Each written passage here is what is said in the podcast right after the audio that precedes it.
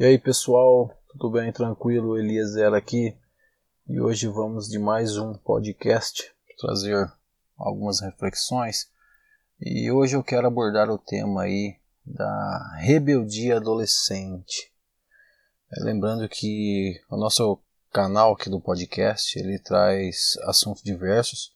É claro que o meu objetivo maior é sempre trazer bastante assunto é, motivacional e assuntos aí de utilidade pública, assuntos que sempre é, lhe serve tem uma serventia útil, né? sempre no intuito de melhorar a sua vida, melhorar a vida das pessoas aí que estão à sua volta, né? E consequentemente também melhorar todo o seu meio. Esse é o nosso propósito maior.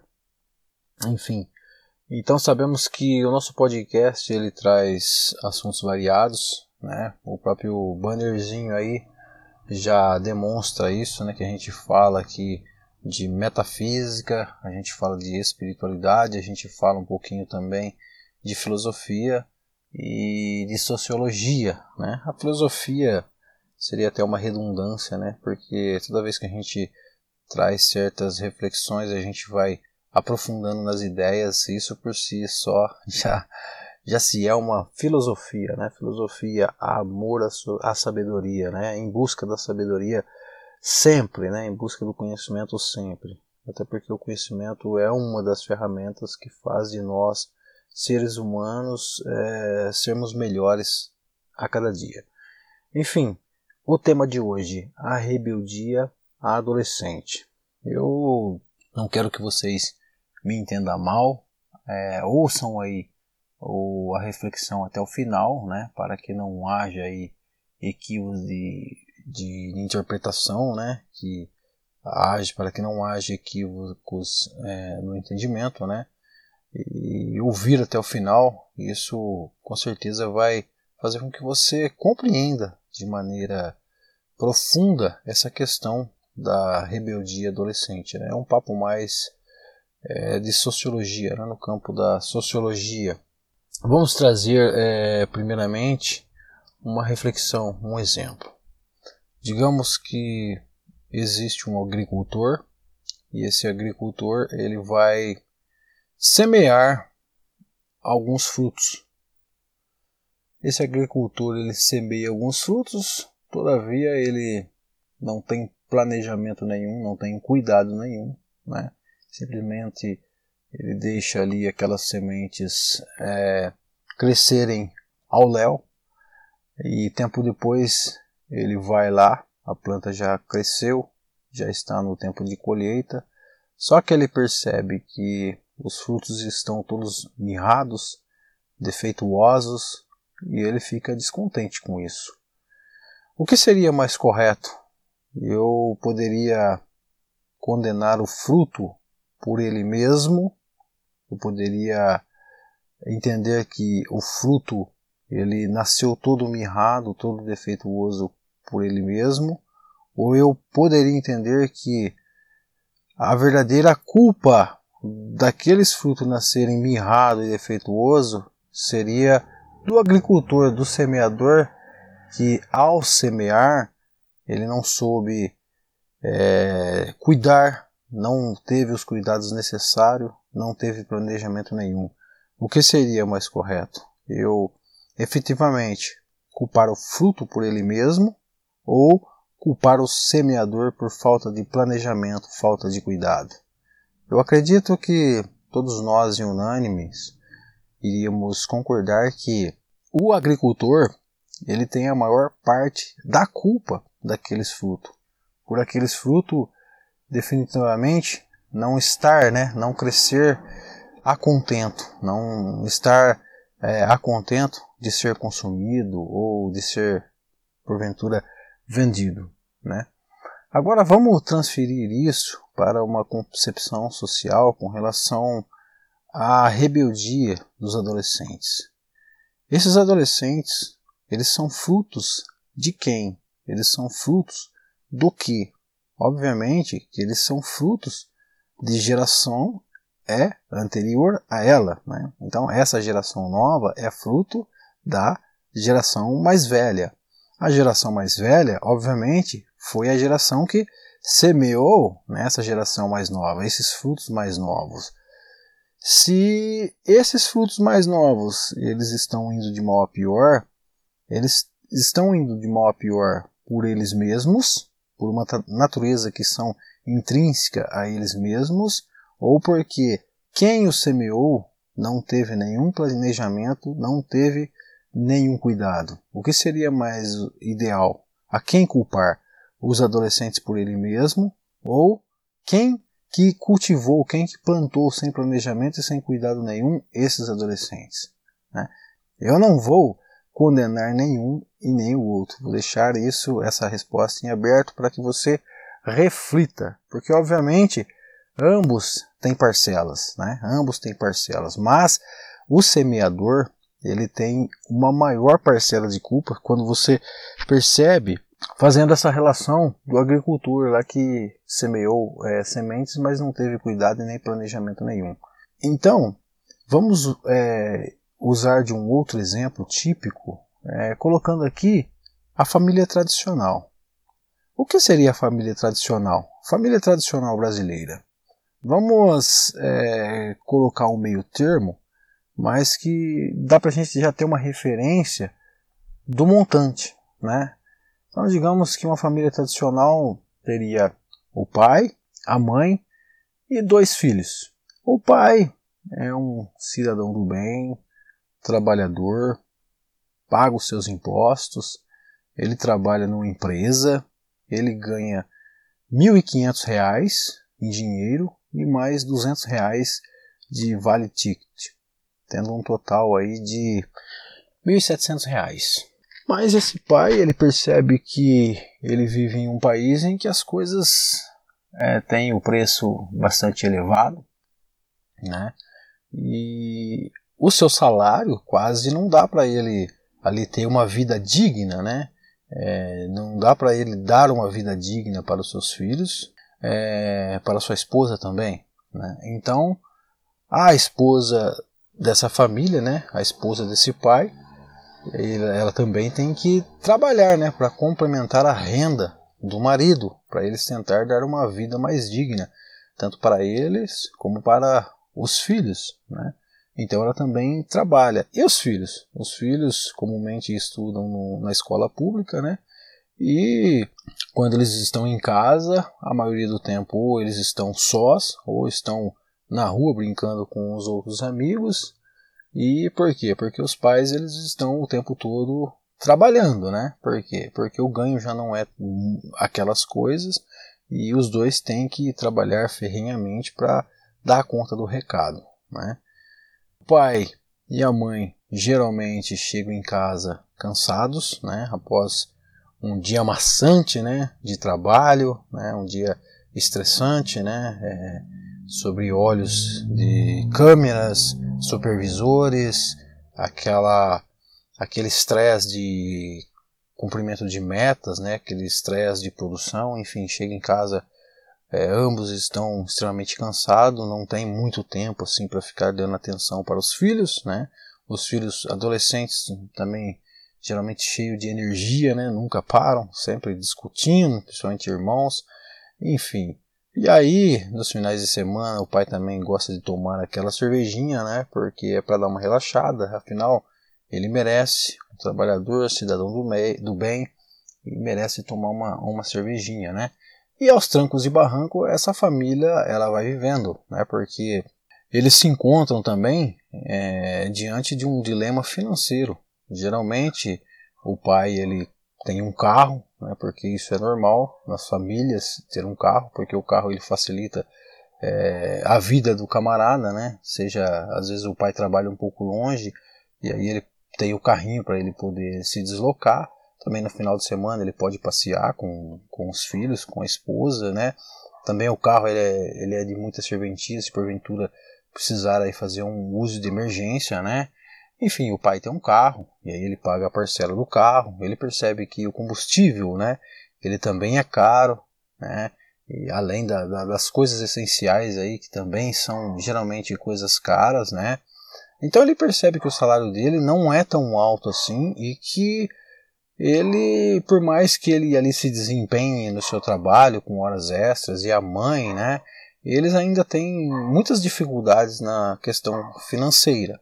Então, geralmente o pai ele vai, sei lá, porventura amarrar com algum banco aí com empréstimos, né, que esses empréstimos são cheios de algoritmos, né, sempre favorecendo o banco, né, que dá a impressão que quem empresta grana está por um momento tendo alguma vantagem, mas no fundo, no fundo, eles vão pagar um absurdo de juros, né, praticamente aí 100% de juros ou mais, né, sempre disfarçado naqueles algoritmos lá que ninguém entende. Então, mais ou menos, né? Basicamente isso é a família brasileira, né? A família dotada de trabalhadores, cidadão, é, cidadãos do bem, né? Que são são pessoas aí que trabalham no dia a dia, têm dias, seus dias maçantes, é, geralmente estão sempre endividados, é, com embaraço econômico, até porque nunca tiveram uma educação é, financeira né, na, na, escola, né, nunca tiveram esse tipo de, de aula né, de como administrar a família, como administrar seu dinheiro, como saber é, gastar definitivamente, né, é, sem ser tão compulsivo. Né, então, sem nenhuma educação, quando eles também estão assistindo a, a, ao, aos programas televisivos, ali estão recheadas de comerciais, né, é, ali martelando na mente da pessoa para que ela possa consumir isso, isso e aquilo e aquilo e aquilo outro e assim vai. Então são dívidas acima de dívidas e empréstimo acima de empréstimo para quitar um outro empréstimo, essa vida. Obviamente que tudo esse embaraço que eu estou falando para vocês gera muito desconforto. E um desses desconfortos é, obviamente, as brigas as brigas. E aí, nos finais de semana, esse pai ainda toma uma cerveja. E isso também otimiza, né? Isso é, impulsiona mais ainda né? as desavenças no lar. E os adolescentes, aonde ficam nessa história? A gente sabe que, por mais que nós possamos dizer palavras bonitas, a grande verdade é que nós sempre aprendemos e vamos aprender com o comportamento das outras pessoas. Nós só podemos ensinar outras pessoas através dos nossos próprios exemplos. E esses exemplos, eles sempre advêm das nossas atitudes diante ao cenário da vida, né? Então esses adolescentes, eles estão aprendendo com o quê? Eles estão aprendendo, obviamente, com os exemplos dos pais, né? E aí a gente vai entender o raciocínio na medida que a gente vai aprofundando nesse assunto, né? Então vem cá, o adolescente está observando o pai o seguinte: Puxa vida, meu pai é um trabalhador, cidadão do bem, a minha mãe é uma trabalhadora, cidadã do bem, né? Mas eles vivem uma vida toda embaraçada, aos trancos e barrancos, sempre trabalharam, mas vive aí um brigando com o outro. Geralmente o motivo dessas brigas é por questões financeiras, às vezes por é, ser compulsivo, às vezes por ter extrapolado o orçamento, às vezes por estar faltando uma coisa aqui, outra coisa ali. Então, geralmente, as brigas em si, geralmente é, é por motivo financeiro, né? Senão também por motivos é, emocionais, sentimentais, mas o financeiro também está incluído neste rol. O filho está observando. O pai sempre levando aquela vida, né? Angustiada, sofrida, sempre almejando ter alguma coisa melhor, mas nunca conseguindo, porque é sempre na esperança de ter um aumento salarial, né, mas nunca consegue, porque geralmente esse aumento ele não acompanha nem a, a, a inflação, sempre na expectativa de arrumar um outro emprego, mas também não tem tempo para estudar, né, porque o serviço é estressante, então chega em casa cansado, né, toda aquela carga horária, né, que eu, que eu, que eu disse, então nunca tem tempo. Então é aquela vida, né, amarga, aquela vida de sabotagem, aquela vida de esperança, aquela vida de sonhos que nunca se é cumprida, né, que, que nunca se é conquistada. O filho está observando tudo isso, né. E aí chega a vez do filho entrar para o mercado de trabalho. Ele começa a ficar assustado, obviamente, porque ele começa a perceber que quais são os trabalhos.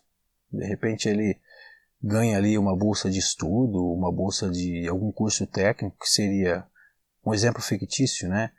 A marcenaria, é, ou eletricista, ou pedreiro, não menosprezando nenhum desses trabalhos, eu reconheço que todos eles são é, de suma importância, né? Porque todos eles têm colaborado, todos eles colaboram com o nosso bem-estar, então não me interpretem mal, né? Porque todos eles são trabalhos dignos, mas a gente está exemplificando aqui. Então a criança vai ganhar um curso profissionalizante. E, e geralmente ela vai perceber o seguinte, né? Esse adolescente. Puxa vida, se eu tomar as mesmas atitudes do meu pai, eu vou ter a mesma vida do meu pai. Cheia de encrenca, endividada, é, uma vida é, embotada na sabotagem, de que nunca vai chegar a lugar nenhum, né? Uma vida estressante, maçante, sempre na esperança de ter alguma coisa melhor, né? Por quê? Porque o filho, né? Os filhos nesse inteirinho, eles vão aprendendo todas essas coisas através do comportamento dos próprios pais, né? E ainda mais um agravante, quando os seus pais ligam lá a TV para se inteirar do, do, dos jornais, dos telejornais, o que, que tem lá de bom? É, geralmente é, escândalos políticos, corrupções, tragédias, né?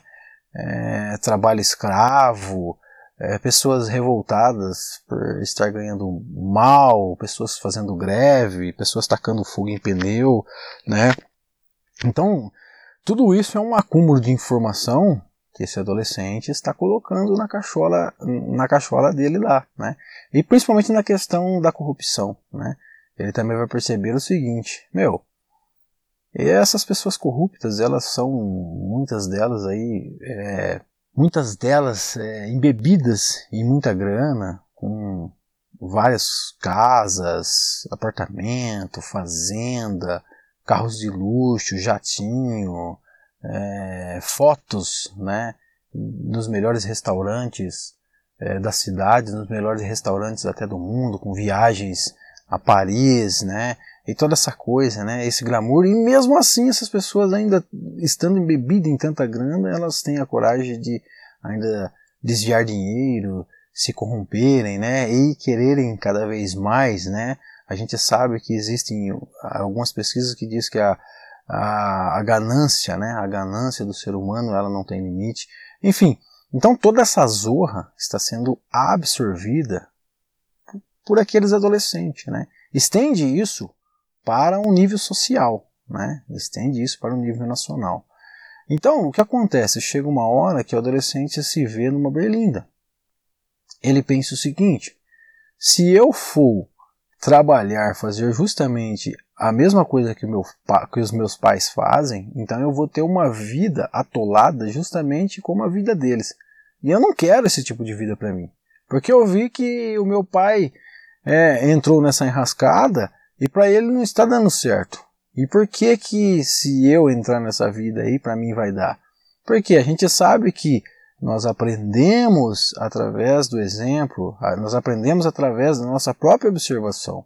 E as nossas observações né, no nosso cérebro cria N é, assimilações. Então, que o adolescente pode associar? Bom, trabalho, logo embaraço de vida. Trabalho, logo estresse. Por quê? Porque ele enjoou de ouvir seu pai é, se lamentando dentro de casa que precisava trocar de emprego, que o patrão não paga muito bem para ele, que ele ganha mal, que ele tem que fazer um outro empréstimo, que ele está devendo para o João, que ele está devendo para Maria, né? Que esse mês aqui ele tem que deixar de pagar uma conta para pagar outra. Então, os filhos enjoou, né? É, de ouvir isso do pai e da mãe e enjoou também de ver o, os pais ali brigarem justamente por causa disso. Então eles falam: Poxa vida, eu não quero esse tipo de vida para mim. Eu não quero esse tipo de vida para mim. Por quê? Lá vai aquela velha associação, né? Vida de trabalho desta maneira, logo vida embaraçada, né? E, e que não compensa ter esse tipo de vida. Então, ele percebe que ele pode fazer alguma outra opção, né? Só que ele percebe que não existe uma outra opção. Ou ele trabalha, ou ele não trabalha. Só que se ele trabalha, ele vai ter o preço de ter aquele salário mísero, né, que dá para ele sobreviver e não é viver. Há pensadores que diz que quem sobrevive não vive, já está morto, só esperando a morte chegar. E ele sabe justamente que se ele levar a vidinha que o pai dele leva, ele não vai conseguir viver, não vai ter a dignidade de viver, e sim ele vai sobreviver. Infelizmente, é o que acontece na maioria das famílias, né? Infelizmente, infelizmente mesmo. A gente tem que trabalhar com a verdade, né? Lembrando que eu não gosto de ser uma pessoa pessimista, mas eu gosto de trazer esse tipo de reflexão para que as pessoas enxerguem novos horizontes, né? Não fique é, girando, né, em loop, né, lutando com todas as forças para deixar tudo como sempre esteve, né? Então é bom a gente trabalhar com, também com esse tipo de questão, com essas reflexões. Enfim, o adolescente então ele diz assim, bom, eu posso cursar uma faculdade, me especializar em algum tipo de profissão. Só que ele percebe que quando ele vai entrar numa faculdade, os preços dos cursos são absurdos, né? E os pais não vão dar conta de pagar aquela faculdade, porque o preço é realmente um absurdo, preço de parcela e camuflado com descontos e bonificações e tudo aquela coisa que a gente sabe. Então, de repente, ele fala assim: Poxa, faculdade não dá. Mas se porventura ele for fazer uma faculdade, ele também vai perceber que a pessoa que tem um curso superior, ela nada mais é do que um funcionário sofisticado. Não muda muito, pode ganhar um pouco mais. Geralmente, se a pessoa ganha um pouco mais, ela vai querer é, possuir coisas melhores, né? E inevitavelmente também o seu orçamento vai ser maior. Então não adianta ganhar bastante se também não tiver disciplina nenhuma é, sobre os próprios impulsos e não tiver educação nenhuma em relação de, da administração do próprio dinheiro, da, da administração do orçamento familiar, que acaba dando elas por elas. Então ele percebe que, puxa vida, ou eu trabalho igual meu pai, meu pai leva essa vida maçante que meu pai levou a vida toda, ou eu faço uma faculdade, mas está difícil de fazer uma faculdade, que é muito caro, né? Mas para mim também fazer a faculdade se simplesmente se especializar, mas eu vou me tornar simplesmente um funcionário especializado. E qual é a outra opção que eu tenho? Deixa eu ver. A outra opção que eu tenho é não fazer tudo isso, não fazer nada disso, né? Mas se eu não fazer nada disso, eu também eu vou ter aquele preço de não conseguir aí usufruir, né? é, dos prazeres que a sociedade me oferece, porque para mim usufruir desses prazeres aí eu tenho que ter uma grana, né? Só que se eu correr atrás dessa grana, eu não vou ganhar essa grana contento, porque eu vou ficar amarrado no trabalho e, e o, o, pouco que eu ganhar ali vai ser malemar ali para mim para mim suprir as, as minhas necessidades é, mensais, né? Então o que que eu faço? Ah, se for para levar a vida do meu pai, então eu prefiro sei lá, pelo menos garantir um pouquinho da liberdade que eu tenho. Eu não vou fazer nada disso, porque se eu for fazer isso, eu vou ter uma vida sofrida, né? Porque eu vejo isso acontecendo na minha, na, na no meu próprio, na minha própria casa, né? No meu próprio lar, eu vejo meu pai e minha mãe brigando direto por causa disso. Por que, que eu quero isso para mim? Eu preciso, sei lá, pelo menos tentar usufruir um pouco da minha liberdade. Menos que eu pague esse preço de poder não conquistar é, os prazeres aí que a sociedade me oferece. Então, o que acontece? O filho pega, quando você oferece um curso profissionalizante de marcenaria, eletricidade, alguma coisa é, nesse sentido, o filho simplesmente não tem ânimo nenhum para fazer esse tipo de coisa, né?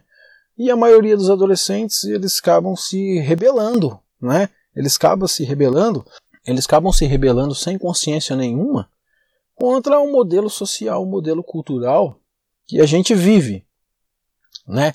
E por que eles acabam se rebelando? Porque, infelizmente, esse modelo social, esse modelo cultural, ele não é um modelo transcendente. Ele é um modelo doente. Percebe que ele é um modelo doente? Né? Por que é um modelo doente? Vamos usar de exemplo aquela bactéria que dá no pé de laranja, o greening. O greening é o seguinte: se você percebe que existe algumas laranjas num pé que elas estão todas é, com má formação, né, que elas estão cheias de manchas, e você constata que aquela laranja é, está contaminada com greening, logo você constata que não é só aquela laranja, é todo o pé.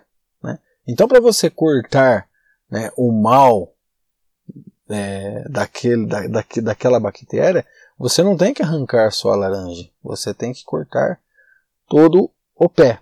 E quando eu, eu falo em, em, em rebeldia adolescente, a gente pode associar né, com esse greening, né, nesse, que é essa doença no, no pé de laranja. Se os adolescentes eles estão rebeldes, eles não querem saber de muita coisa, não querem saber de nada com nada, estão preguiçosos, né, estão desrespeitando né, as pessoas. Né. Então eles são meramente frutos de uma árvore que está contaminada com greening. Né? E aí, será que é, cortando a cabeça somente dos adolescentes seria a solução do problema? Ou será que teria que cortar o pé todo? Essa é uma, uma outra questão que fica em aberto. Né? Até porque se você associar essa questão com a questão do semeador, né, você começa a perceber o seguinte: quando existe uma classe de uma nova geração que está cometendo tantas rebeldias né, e que não respeitam nenhum tipo de lei, você primeiramente começa a perceber que a metodologia que nós estamos usando para ensinar essa nova geração não é funcional, porque eles não estão assimilando direito. Né? E você começa a perceber que os exemplos da geração anterior também não é dos melhores. Né? E você começa a perceber que a rebeldia né, dessa geração nova nada mais é do que a denúncia de que existe uma sociedade doente. Assim como uma laranja, uma laranja mirrada, é a grande denúncia de que existe um pé doente. Né? Então, a rebeldia dessa nova geração denuncia claramente que existe uma sociedade doente. Né? Agora vamos é, cortar toda a sociedade como poderíamos fazer com o pé de laranja? Obviamente que não, porque aí a coisa fica bem mais complexa. Mas poderíamos estar mais atentos de que é necessário mais do que nunca nós mudarmos a nossa concepção cultural e mudarmos o nosso modelo de realidade. Porque esse modelo de realidade, se ele vem causando toda vez e, e vem potencializando conflitos sociais e vem potencializando pessoas é, depressiva, estressada e que vem potencializando uma nova geração totalmente fora de controle, né? Então, tudo isso são denúncias do que? Que nós precisamos mudar o nosso modelo cultural, o nosso modelo social, o nosso modelo educacional, o nosso modelo de trabalho. Né? Por quê? Porque a rebeldia ela é uma grande constatação que a gente precisa mais do que nunca mudar isso, né? mudar o quadro da situação. E como nós podemos fazer isso? Primeiramente, a gente tem que estar mais atento às nossas próprias atitudes, né? estarmos mais é, atento né, de como nós vamos ensinar né, os nossos filhos, sempre lembrando que os nossos filhos vão aprender com as nossas próprias atitudes, com os nossos próprios comportamentos. Então não adianta você fazer um, uma coisa feia, mas falar uma coisa bonita para os seus filhos, porque infelizmente eles vão aprender a coisa feia que você faz. Então eu até sugiro que se você gosta de fazer algumas coisas que o seu filho não gosta, que você não gostaria que seu filho fizesse, é bom você não fazer perto dele, né? Assim, exemplo simples, por exemplo, eu não quero que o meu filho é, use bebida alcoólica, mas eu passo o jogo de futebol ali tomando exageradamente e o filho está observando. Eu não quero que meu filho fume cigarro, mas eu fumo três maços de cigarro por dia. O filho está observando, né? Então, a gente tem que estar atento em relação de como nós devemos educar realmente essa nova geração. Isso serve para professores, isso serve para os pais, isso serve para os políticos, isso serve para as pessoas mais velhas, né? Como eu posso educar as pessoas mais novas? Através do meu comportamento, através de um bom planejamento, através de um bom cuidado, porque nós somos como no começo do áudio, nós somos como aquele velho agricultor. Se nós cultivamos sementes sem planejamento algum, sem cuidado algum, essas sementes, obviamente, vão denunciar as nossas próprias é, irresponsabilidades. Né? Vão denunciar que quando a gente não planeja, quando a gente não cuida de forma consciente, de forma correta, a gente tem problema. A própria rebeldia dessa nova geração, ela também está nos dando oportunidade para que nós mudamos o nosso comportamento como ser humano, né? Porque a partir da nossa própria mudança, nós também conseguimos, né, mudar outras pessoas, né? Não mudar de maneira coercitiva, mas mudar através dos nossos próprios exemplos, dando bom exemplo. Isso seja tanto é, na esfera política, como na esfera educacional, como na esfera do trabalho, né? É, mais do que nunca nós precisamos estar de olhos abertos, né? E trabalhar com mais honestidade, com mais sinceridade, né? Com mais amor, né? sermos menos egoístas, né? Não, não medirmos esforços para nós educarmos o nosso próprio ego, né? Vermos a sociedade de uma forma mais holística, né? Por quê? Porque isso aqui é um corpo, né? Posso usar um outro exemplo. Nós somos dotados de 50 trilhões de células e nós sabemos que o câncer ele mata milhões de pessoas todos os anos. E o câncer, ele começa de uma única célula. Das 50 trilhões, uma única célula cancerígena, quando não cuidado, pode comprometer todas as 50 trilhões, né? Um pontinho no nosso corpo, né? Quando constatado que é, esse pontinho é um câncer, se não cuidado, ele leva o corpo todo. Né? Uma única célula nos mata, nos leva à morte. Né? Então, o que é enxergar a sociedade de maneira holística? É nós nos enxergarmos como células de um corpo.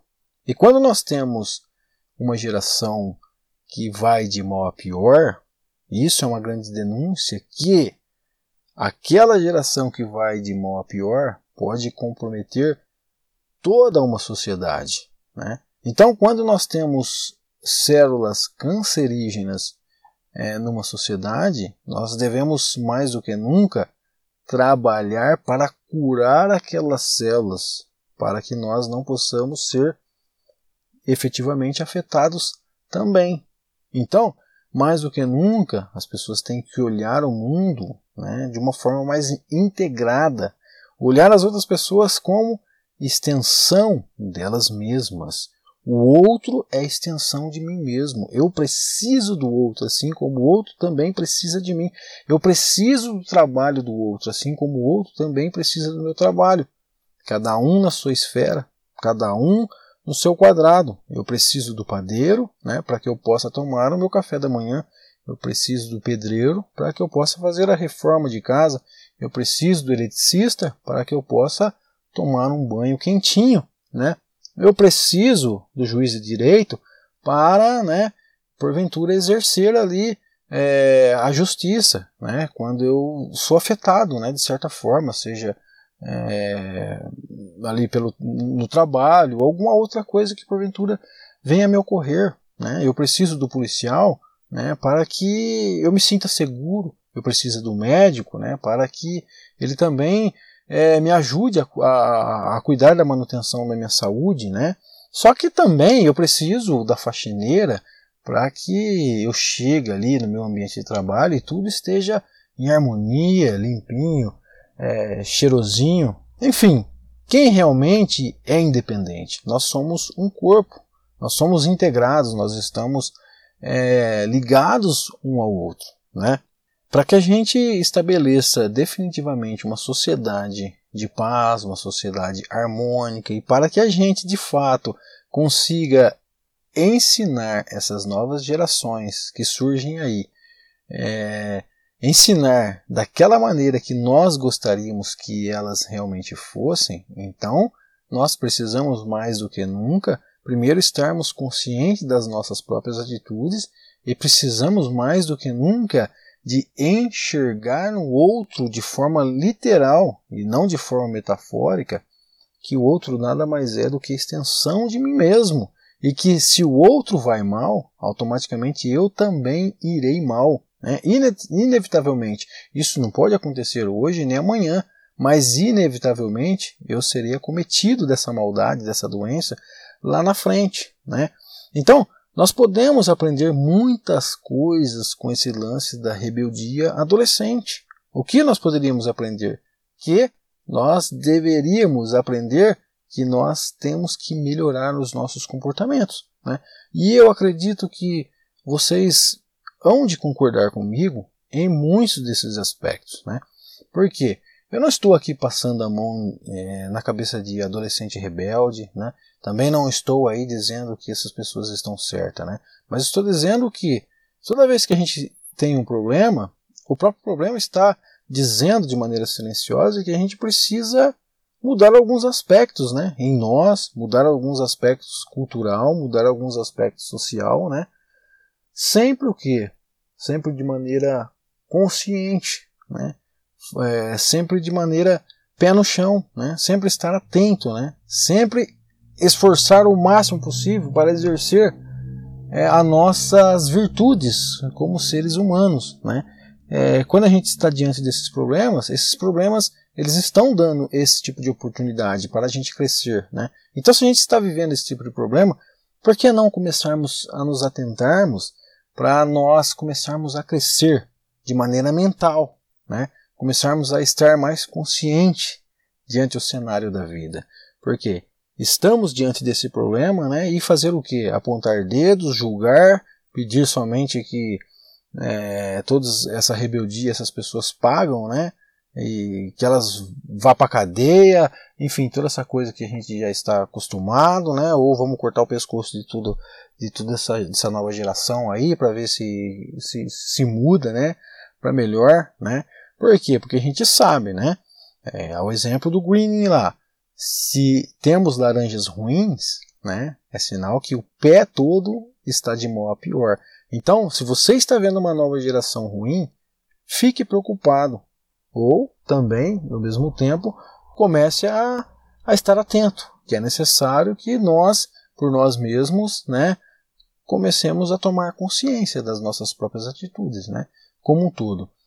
E é isso, pessoal. Lembrando a vocês que é, às vezes a gente tem que ser um pouco polêmico, né? mas lembrando a vocês que é simplesmente uma reflexão. Não estou aqui para fazer julgamentos nenhum, né? E todas essas questões aí eu ainda deixo em aberto, né? Porque às vezes você tem uma, uma outra ideia a respeito, enfim. E essa ideia é mais no intuito aí de, de acrescentar, né? E eu espero, né? Que ela seja útil para você e que ela venha acrescentar né, no seu dia a dia, ela venha acrescentar também na maneira que você compreende a realidade. E é isso, pessoal. É, se você gostou desse áudio, né, compartilhe aí com seus amigos, né, você é, estará nos ajudando a disseminar esse tipo de informação, né, e isso é muito importante para a gente, né, porque faz com que a gente também sempre nos esforce cada vez mais aí para melhorar tanto na qualidade do áudio e também, é, obviamente, melhorar até mesmo as nossas ideias, né? E é isso, pessoal. Um grande abraço, muitas felicidades e até um próximo podcast.